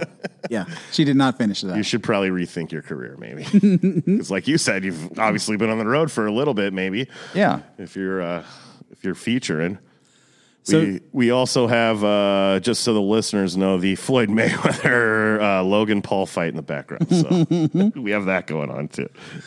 Uh, Continue, Vinny. so you were here for a while and then you left you went down to kansas city and then you came back here and then you working here for a while and then you left did you did you leave and come back again or is this just the second one Yeah, I've taken a number of sabbaticals. yeah yeah so I guarantee if I go over to that posse right now and put in my number, I'll be clocked in. oh for sure But yeah, so- yeah. So I was here for a while, went to Kansas City, came back, and then I think I took like a, another six months off, and then Mm-hmm. I came back and was here for a couple of years. And so does that mean we're going to see you back here in a couple of months maybe God, I another hope year? so. That'd be awesome. That'd be awesome. At least like one night a week, two nights Yeah. a week, something. Yeah, you mean that'd my be great. schedule Yeah, exactly. I mean, I, I I think it's probably been said in the past, but working here is almost like therapy. It is. Yeah. It. De- I mean, it definitely is. I will say that. I I took a night off recently because I had some shit going on in my life, and and on that night off, I was like, "Fuck, man, I should just gone in." it's like better to be around because I wa- I worked the night before. And I was even telling my wife, uh, just being on the patio, and there was a bunch of local comics here, and telling my fucking life problems that made them easier because everyone here, you know, we kind of all get along because we've all kind of been through shit in our lives and Yeah. fucking fucking all a little bit, you know, not normal, I would say. Yep. And so that's why we all we're the people that work here, the comics that come in, everyone's kind of like family. So like being around them and like, oh, you know, it's not fucking that bad or whatever, you know. So Yeah. it, it, it is. It's like therapy be- and laughter is we always talk about how infectious it is and how great it is to be here. So Yeah, I mean, just the camaraderie is second to none. yes. yeah and you know you're either in it and you're part of the crew or you don't last long Right. I mean, Right. think about all the guys that we've had come through here that lasted. Oh, you know, some have made it a day, some have made it weeks, some have made it a few months, and you know they just can't hang. And and you can kind of tell. I mean, we can tell right away. Of, Yeah. Oh, this person's not gonna make it, or yeah, this one might be all right. And some people that we didn't think would last actually did, and they you know they you know they got in the groove and they turn around. But, Yeah, yeah. There's been a, a lot of people that just they they can't hack it. that that actually reminds me of another Jay story. so we we had a server here who had been working here for a handful of weeks, and he was of East Indian descent. And we were in the uh, in the bar getting ready to seat. You know, there was just a, a few stragglers walking in, so nobody had really come into the bar yet. But we've sat a few people, and he's standing by the podium getting ready to to, to seat whoever comes up. Well, Jay had just walked in, and he sees this guy and knows that he's a new employee, so he decides to fuck with him a little bit. And he said, "Hey, I'm Jay." He goes, "This must be your first time." And, and, and the server says, No, no, I've, I've, I've been here a few weeks. He goes, No, I mean wearing shoes. and he, we all laughed. He did not. He did not. And he did not he did not last long. after No, he was not around. I forgot about that. that. Yeah, I mean I you, you gotta you know, if you're gonna work here, you gotta learn learn to know how to take a joke. No, absolutely. And I feel there's a big family vibe here to the extent where, like, even if, like, you don't necessarily like someone the most, it's like your brother or sister that, like, oh, this guy's got to come to Thanksgiving. Like, you still, Yeah. like, care about that person. you just, they just might not be the biggest fan of them, but, like, Right. you're like, this guy's a part of our family or this l- girl's a bu- part of our family too. Like, we got to take care of them, but, like, eh, you know, Mm. fucking. Yeah. and it, you know it- you know, if, if- if Colleen likes him enough to keep him around, then yeah, no, a- absolutely. they must be worth something. Right, right. Or if uh, Colleen gives you a nickname like Doorstop, then Yeah. you know that you're. I mean, maybe not to your Nickname face, was but that? you were here when Doorstop was here, right? Yeah, yeah. We had one door guy that was here, and Colleen said that all he was good for was being a doorstop. So he was a legitimate door guy. Oh yeah, no, he, he had been a door guy for a while, and and uh, yeah, and uh, so we he had uh, we used to card people up at the at the door when we were busy nights, Right. And so Colleen would have him stand up there and card people and be a doorstop. Yeah. He- Good old Doorstop. Maybe we can get him on a tail. I, you know, honestly, I don't remember his real name. no, I don't either. That was just Doorstop. I mean, I didn't call him Doorstop to his face, but, you know, this was a long time ago. I remember it was like a year or two after I started, and I forget who it was, but we hired a guy, and that's when you were you started taking more days off at that time because we had more people, so you weren't around as, and so there was a couple Fridays and Saturdays where I was training this guy, and I remember you came in like a week or two later after I trained him, and I had already jumped to sound. Like you you had a process, you've been here for years, and you told me at that time you said, "Why is this guy doing sound?" And at the time, it's because Colleen had told me teach this guy how to do sound. Yeah. And you were like, this is the process we do. We have them get comfortable with uh, seating and the chart and doing all that stuff. And then at some point, we introduce them to doing this because if you do it before that, they never last. Yep. And at the time of you telling me that, I'm like, well, I mean, that doesn't, I mean, I'm just doing like what Colleen said, and that doesn't make much sense. Why would he not last? He, he kind of knows how to do that. And this dude fucking quit like a week or two later. I was like, no shit. I Yeah. was like, yeah, okay. I was like, it's right. The process is the process. The Yep. anxiety of doing sound was too much for him. Yep. Yes. I mean, and I think that's what you were cri- trying to say, kind of is. Uh, and it, when I first started doing it, I was overwhelmed, and it's stupid because you're back there. No one really listens to what the fuck you're saying. No. No. It's not a big deal at all. And uh, for some reason, in the beginning, it was super intimidating to me, you know? And Oh, yeah. I think it Everybody. was more, and I still have it sometimes now, especially when there's music cues. Like I have to do the drag show this Thursday, and it makes me nervous. And one, it's because I'm a head case, but two, it's because I'm uh, a part of their, sh- we're a part of their show. Right. Very And much. if we fuck it up, this shit they've been doing their whole career, like, and it doesn't ruin a career or anything, but in my head, I'm like, fuck, I fucked their whole night up. Yep. I fucked their show up because I missed this one cue or whatever. And so it's a lot of stress that I put on myself when it really doesn't have to be like that. But like, that's how, like, I just, Yeah. it's like the weight of the world. Like, if I don't hit this, and it's just a time, like, dude, it's super fucking easy. Right. Well, yeah. It's a total overreaction, but we do have something to do with what they're doing. And if I fuck it up, like I don't want to be the reason. Like I didn't put all this time and work into this set and writing these jokes. Like I don't want to be the reason because I didn't put a push a button or Yeah. the fucking uh, breaker goes off and the light goes off and you know like whatever happens back there. And it always sends me into a tizzy because I'm like, oh, fu-. Uh, not that long ago, there yeah. we've talked about it. These lights burned out right up here, and I was back there, and I kept hitting the breaker, but I wasn't looking, and this thing kept melting and starting on fire. It's smoke. lucky we didn't have a fire Yeah. because uh, I saw a video that uh, Kionas posted later in the night, and. I didn't know, but every time I did that, it was just sparking. Really? And, like the crowd was going, oh! And he's just like, what the, what the And I fuck's just kept going going, on? why is there the lighting? just melted the whole box. last week. Uh, it must have been last week. You ran back to the kitchen. You're like, yeah. I don't know how to press the Z or the, Yeah. the X. Oh, because they put uh, they put the uh, sm- the smart keys on or whatever. So if you Oh, the hotkeys? yeah, Yeah, hotkeys. yeah. So if you hit C or whatever, and I'm I'm such a boomer, I guess is what they say. I don't know how to not do hotkeys. And Brian's like, just push shift, I think, and I was like, okay, and I tried it, and I came back, I was like, fuck yeah, that worked. I can't type the letter C into YouTube. Because uh, Christina P was like, let's listen to something, let's come out to something joyful, uh, Zarface Bizarro. and then she spelled Zarface for me. And I'm like, and I just, I went with it, but I wanted to be like, I know what, I know what rap music is. I know what you're, how to spell czar. and so I went back there because I can't type C, I can't type Z or any of those. So I couldn't look it up X. on the hotkey or X or any Yeah, of yeah. those because the hotkeys were on. So it worked out, and I got her song. And then the next night, she's like, ah, "I wasn't too joyful, so we'll come out to something different." so just so for uh, the listeners, yeah, it gets stressful back there for me. Well, you know, if it makes you feel any better, I, I don't think it will because you're kind of crazy. But, um, you know, there's a l- ton of stories that comics that have a music cue or a light cue or stuff like Right. that, where there's all these clubs they go to, and then they're sent up there and they're like, you know, if the keyword is go, they're like, okay, now go. And nothing happens. Okay, go.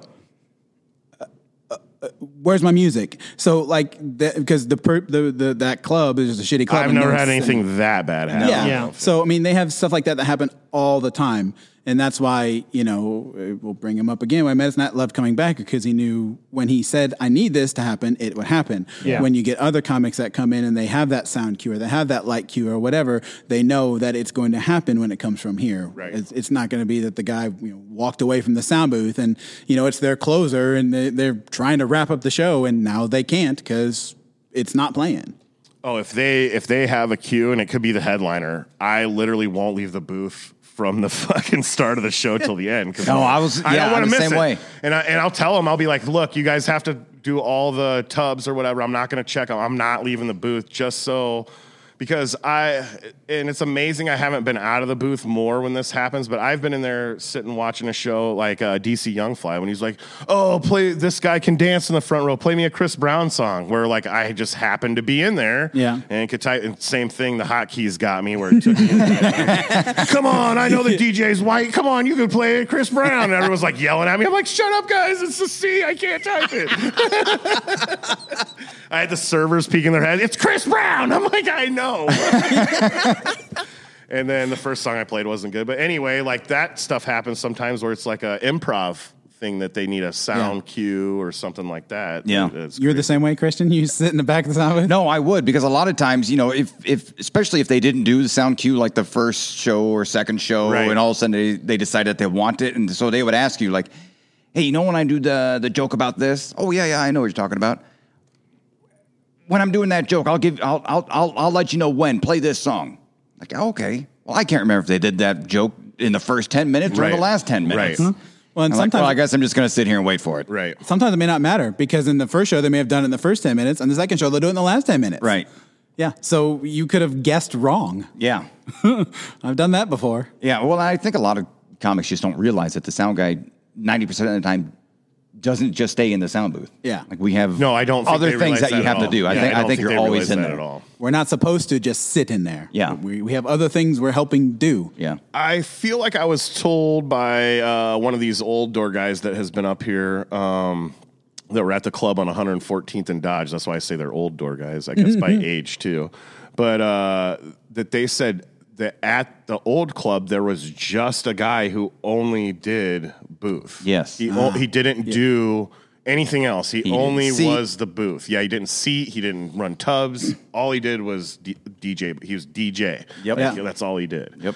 And so that that's a main difference from from this club too, because yeah, like you, s- it, it, so I guess my question in Kansas City was it the same? Uh, if you did sound, question. you did other stuff. Yep. Or oh, Yeah, okay. yeah, it was set up the So- same way. Mm-hmm. So most clubs probably are about the same way. They don't just have a DJ anymore. no, Well, when we first started, remember, we had a guy that was just doing sound. Yeah. And he was in Oh, there. really? Yeah. And, and, but that didn't last very long. no. And we were like, no, he's, he's just going to sit in there? Really? This is some bullshit.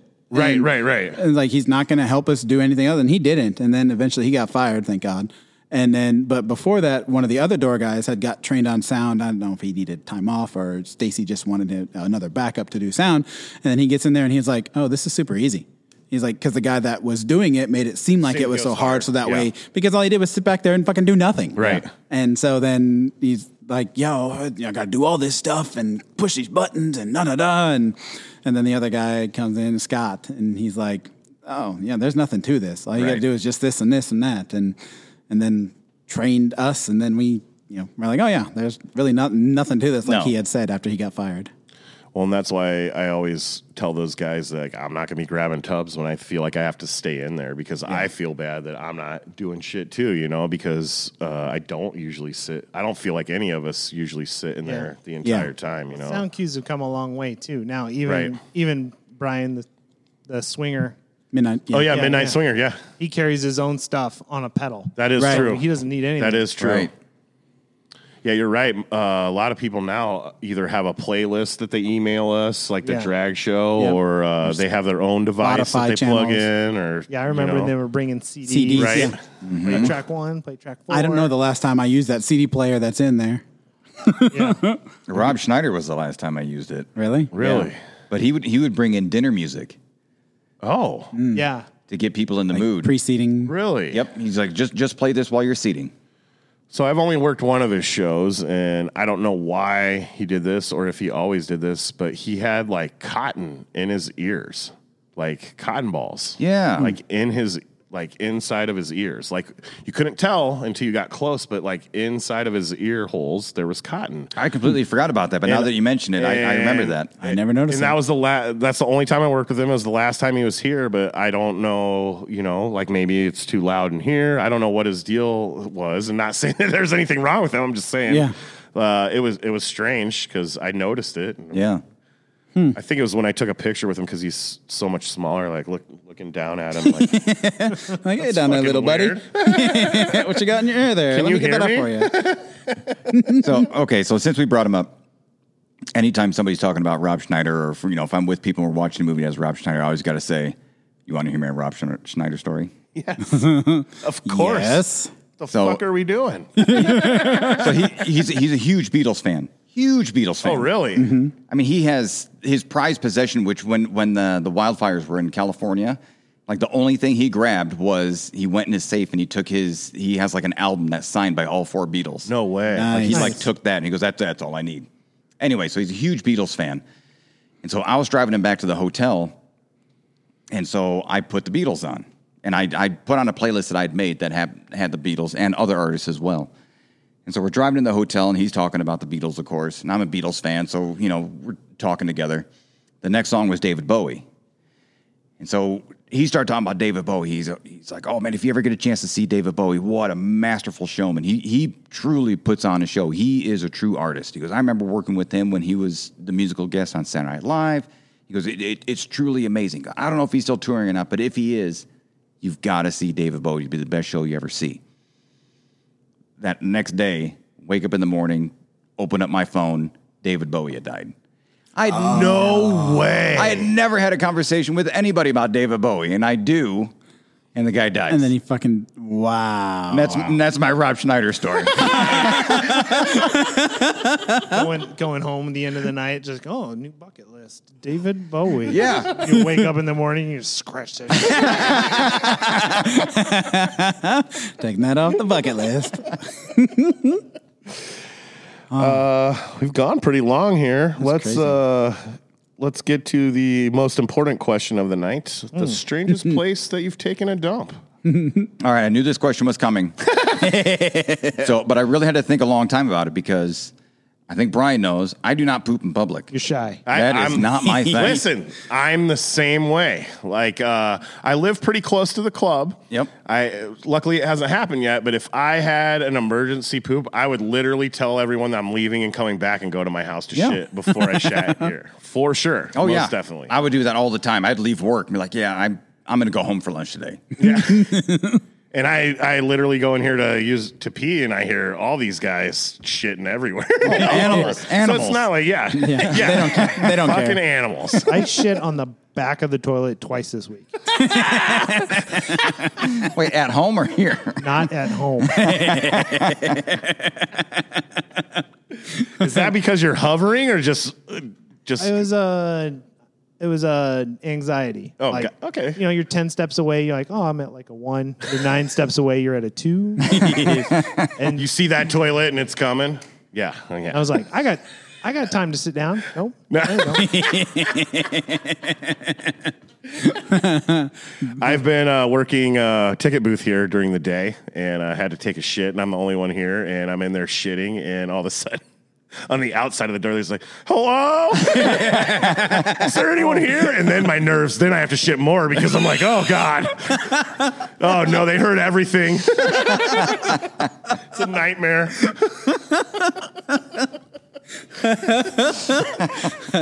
anyway, I digress. anyway, so. So anywhere in I, public I don't. is your I don't answer? have. I don't have a strange place, but I have the one that I'm most proud of. Oh, okay. I like it. So So Yeah. I go to Chicago pretty regularly, and even then, I, I only poop in a uh, a- a friendly location. not on the south So side. like on the so rest stops and bathroom or gas I make- stations, I make- not so I- much. I have places that I know that are fit for Christian butt cheeks, and so. I, so my wife and I, we were in Chicago visiting friends, and we were staying at their place, so we weren't staying in a hotel. I'll poop in a hotel all day long. Oh, for I'm sure. okay with that. That's a private room. That's your Right, home. That's yeah, your home away exactly. from home. yep. and we had been doing a lot of drinking. Uh, we went to like a street festival the night before, and we weren't drinking like light beer. These were all pale ales and heavy beers, and we had drank plenty. Woke up the next day and I had the bubble guts. Mm-hmm. And my wife and I, we, we hit downtown. We're walking the streets. We go out for breakfast. Um, we stop at a 7 Eleven to buy a bunch of beer to bring back to my friend's house because we had pretty much drank everything that they had and I had to go. And so I asked the person behind the counter if they had a bathroom, and they said, no, Starbucks. And There's a Starbucks across the street. I was like, uh, There's okay. a lot of people in Starbucks. That's a lot of So, so I go in there, and of course, you know, Starbucks is known for having open restaurants. You know, if you, if you go Right. to an urban downtown area, it, it's impossible to find a public restroom. yeah. This is true. Yes. Starbucks, their door is always open. Yep.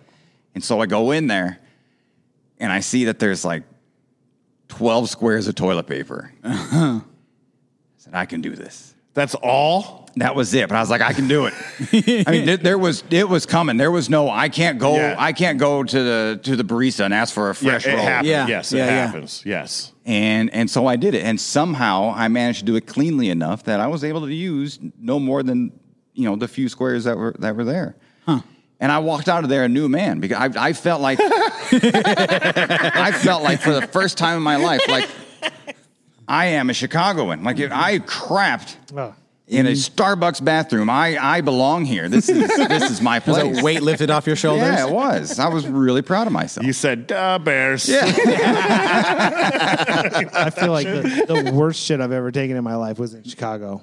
Oh, really? I was leaving downtown to get on the Vomit Comet, the 11 p.m. train, the last train that leaves downtown to take you out to the suburbs. and they call it that because everyone's puking from the bars. disgusting. Yeah. So I was in their central station and I had to go. I was like, I gotta go. This is a thing that's happening right now. and Oh, in the train station. The train That's station. real hostile Yeah. territory. they're Yeah. all full. They're all full. And, I'm- Definitely bums sleeping in. Those and I get all the toilets. way down to the end and I open that up and it's it's broken. There's a there's a there's a, a little mountain of poop sticking in the toilet. Oh. Those are the Oh. worst. They have those. Uh, they have that paper that is a machine that goes over the seat. That's, Yeah, the automatic seat that's covers. gone. Yes. It's been gone for a decade. Uh-huh. I had to go.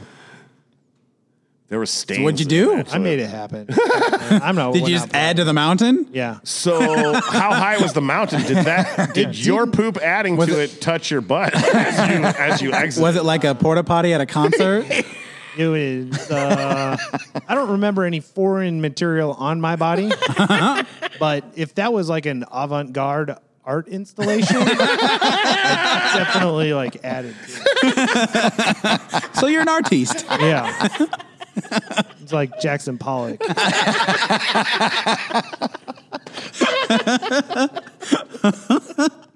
Do you, do you you don't mind shitting in public? I don't. I poop everywhere. Yeah, I feel like it. I feel like it. you've pooped here a lot. I've worked there a lot. I've heard it. Yeah.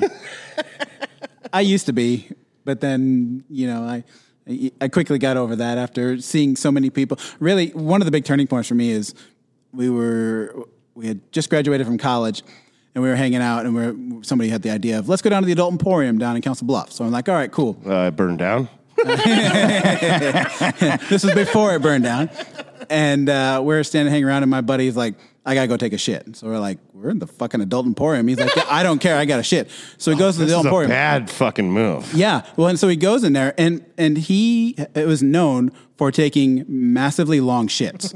he was in the adult emporium bathroom for thirty minutes, shitting while we walked around. And You I guys was like. priced out every fucking. Oh yeah, we porno knew in we there. knew all the dildos. We we knew we had them by size, by weight, by color. You saw the ram bone. Oh yeah, you saw the, the, the Dominator, the fucking everything, and and I was like, if he can spend thirty minutes on the shitter in the Adult Emporium, I can go crap for five minutes at fucking Burger King.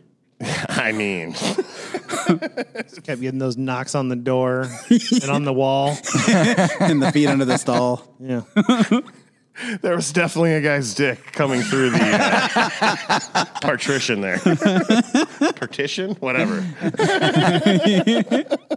uh, I definitely would shit my pants before ever shitting at the Dole Emporium for sure. And I would stand there and just have everyone smell it too because I'm not shitting at the Dole Emporium. Well, it's Council Bluffs. You could have went outside, done it in a bush. You don't think there's cum on that toilet seat, dude. that guy's butthole got pregnant for sure. I'm sorry to Christian's family that's listening. I think like if they powered through this hour, hour and a half, that now they're like, well, we're in now. Yeah. Yeah. So it's no big deal. Yeah, no, you're right. It is like an hour and a half. Uh, which brings us to uh, the end, which is uh, let's stuff Christian's mouth with Cheetos. Hell yeah. How many do you think you can get? Wait, uh, you have to consent to this first. Uh, I got a legal team now. I was going to say, And uh, yeah, I need consent. Uh, is that you- legal team Covey uh, no, after last week? no, I'm in the process of suing him right now. Just kidding. Did you, did you say consent or consent? Yeah, Uh, second a one, lot of old uh, Yeah, uh, untamed shrews. taming shrew- untamed shrews joke. which I didn't know. I learned maybe last week or the week before that uh, the Alabama Slammer was uh, Susan on Smith. Susan. I wish I would have wrestled her back in the day. I feel like we could have had a good match. I'm sure she could wrestle you now. I mean, I'd wrestle her right now too. Let's set it up. We'll have Colleen make the call. Uh, it would be hilarious when she whips my ass. Oh, yes. Very much so. Guesses for Christian. We haven't done guesses in a while. We haven't. I was thinking about that. I, got- I better take a look at these before I Oh no, they're good. make a Oh, yeah. No, no, no. I just I, I, I, Oh no, they're it's been big. so long No, since they're I had big. one of these. They're I, big. I think Christian's getting set. Uh, uh, uh, we'll say eight. Uh, I I'm going six, No, I almost said seven, but I think I'll go with eight. eight. Do we? So uh, with with Kobe last time because he went through a whole of those mini bags and had to open up a second mini bag. yeah, that's Yes. not going to be an Do issue. we want to? have... okay then. I was gonna say, do you want to Fair open enough. up the second bag ahead of time? I don't. I but- don't see how that's I possible. think there's exactly eleven in there. Maybe didn't you No. put eleven from I one? was nine, nine or Nine from one. yeah, nine or ten. he was really stuffing them in there. It was great. Hold on. I definitely have more than nine or ten in this bag. Think so? Yeah, maybe it's not a uh, a universal count they put in there, which we should really be tweeting the fuck out of Cheetos lately. We did a couple times, and uh, they did a little flirty wink back back at us, and all That's I could it? think of is like that's uh like Chester Cheetahs, you know, he's sly, he's sly guy, because it was like a wink. It, it- uh, one of the old members of Door Guys, Scott, posted something to him, and it was a, it was a pretty nice poem about Door Guys podcast and Cheetos, and uh, they they just like did a little like wink emoji, and I was like, I, do- are they trying to have sex with us? Like, I, don't under- I don't understand what that Trying to means. slide into your DMs. So here we go. Here's the first I, one. you know the rules, right? I I- you're- oh, I'm very You're an familiar with avid the rules. listener, so you know the rules. Super fan, number one guy. It's- it's like contestants of Jeopardy. You don't have to explain the rules to them. They know how the yeah, game you're works. right. Exactly. You're right. I I figured, but I would. I, I was clarifying for the listeners that Christian needs no uh, in, instructions. Who is Cheetos? What is a Cheeto? All right, let's try this. There we go. Here's Go. number one. Number one. It's going left side. That's a popular side. it's in there like a dip. This I Yeah. dude, I might have I should have not guessed six. Number two. Number two, very easily. I feel like he's been strategizing. No, not at all. Not at all. They don't have like Cheetos Three. at the break vending machine at work. We've been doing it all week. yeah, they're called chicken legs. Number four. let's not. Let's not start the chicken leg challenge. oh yeah, don't do that one. That one's way too bad. Dude, that one is weird. That's a weird one. Five. That's five. Yep. Oh, Uh, it's got to do. Some he made a little halfsies. face right Yeah. there that was kind of like uh uh oh. Davis, you might be having it. Six. I gotta get the stuffed face one. Oh yeah. You gotta wiggle it in there. Seven. seven. Yeah, that's close enough. That's half. I mean, enough. that's Yeah. good. Yeah. I already lost. We getting that one in there? Number eight? Oh, yeah. No problem. That's Number it. That's We're it. tapping out at eight. That's good. Ah, there we go. dude. Hey, we called it, Brian. Nice guy. I was gonna say. this was rigged. He just stopped for us. I just lost seventy dollars, you guys. And Davis brought a bag ahead of time because Christian reminded him, so he has a place to spit them all in. that might be the second time ever that I've grabbed the garbage bag before and didn't have to leave during the podcast. I think so. so good on you, Justin I, Davis. w- I would have. you. I would. I would have tried to eat Good on them, but I Christian. don't think I could have moved my mouth anymore. no, you can't. Look, I think it's dangerous. I uh, it's a thing that I like to label Cheeto Lung. I don't know how many people it's happened to. It might have happened to uh, D Bob when you saw him. He might have- He I had don't know Cheeto where he's at today. he wasn't Cheeto long. He was Cheeto body It's definitely getting dust in your lung. for sure. Eight's a pretty good showing. You definitely destroyed Josh Potter, Nick Allen, Yeah. and Richard Reese. And yeah, I called all you guys. Well, I knew I out. was going to do better than Nick Allen. he uh, he doesn't take too kindly to these words, and he'll be back soon to Yeah. uh, try to uh, Got to put up or shut up. Yeah, him and Richard are going to have a head to head here pretty soon. Is uh, the word on the street? Yeah, there's some serious uh, uh, shit talking going on between the two of them about. Uh, Yeah, I think The results. I think having the two of them on the podcast would. I don't know if that would be really good or really bad.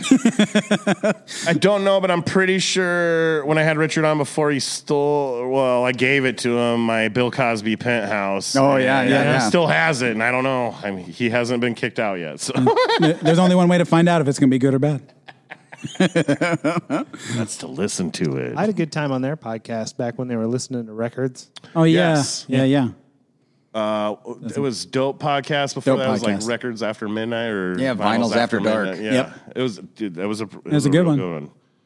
yeah, you brought uh, what some Zeppelin, didn't you?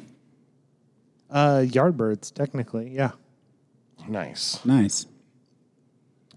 Well, I guess uh, that brings us to the end here. Um, hit us up at doorguyspod at yahoo.com. Um, I don't know All the what else. socials: Facebook, Yeah, Twitter, Facebook, all that shit. Snapchat, We're going to have a pa- Instagram. We're gonna have a Patreon soon where You we'll say have Pornhub? Yeah, we should try to hit it up there. I Fuck think yeah. we can get on there. we're gonna have a Patreon that uh, once we figure out how to do it, that's gonna come soon where we have some extra treats for you guys. You might have to pay a couple dollars, maybe five bucks or some couple. Help cover dollar the or two. costs. uh, just to help us out a little bit, but we'll also give you guys some more content, stickers, things like that. And uh, yeah I you don't need know. another mic over here. Yeah, and uh, some new equipment here. need to get so some new- we new don't have to microphones. pause it in the middle of it.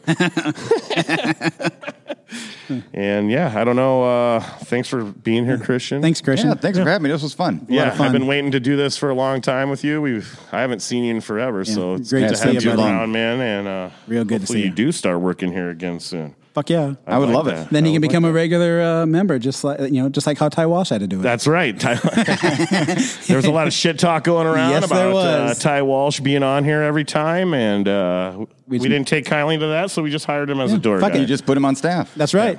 If Going to he be just here went- anyway. He's my friend and he's funny, so get fucked. Shut down the haters. And we're out of here. Thanks for listening, everybody, and uh, tune in again next week. Thanks, guys.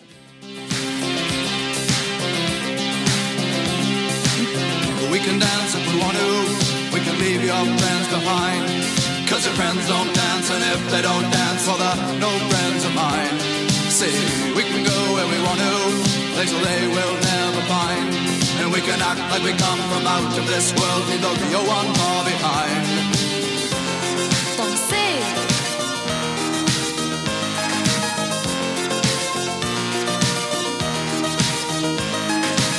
Oh, We can go if we want to. Night is young and so am I. And we can dress real neat from our hearts to our feet and surprise them with a victory cry. Say, we can act if we want to. If we don't, nobody will. And you can act real rude and totally removed and I can oh, act like an imbecile. I say, we can oh, dance, we can dance. Everything Oh,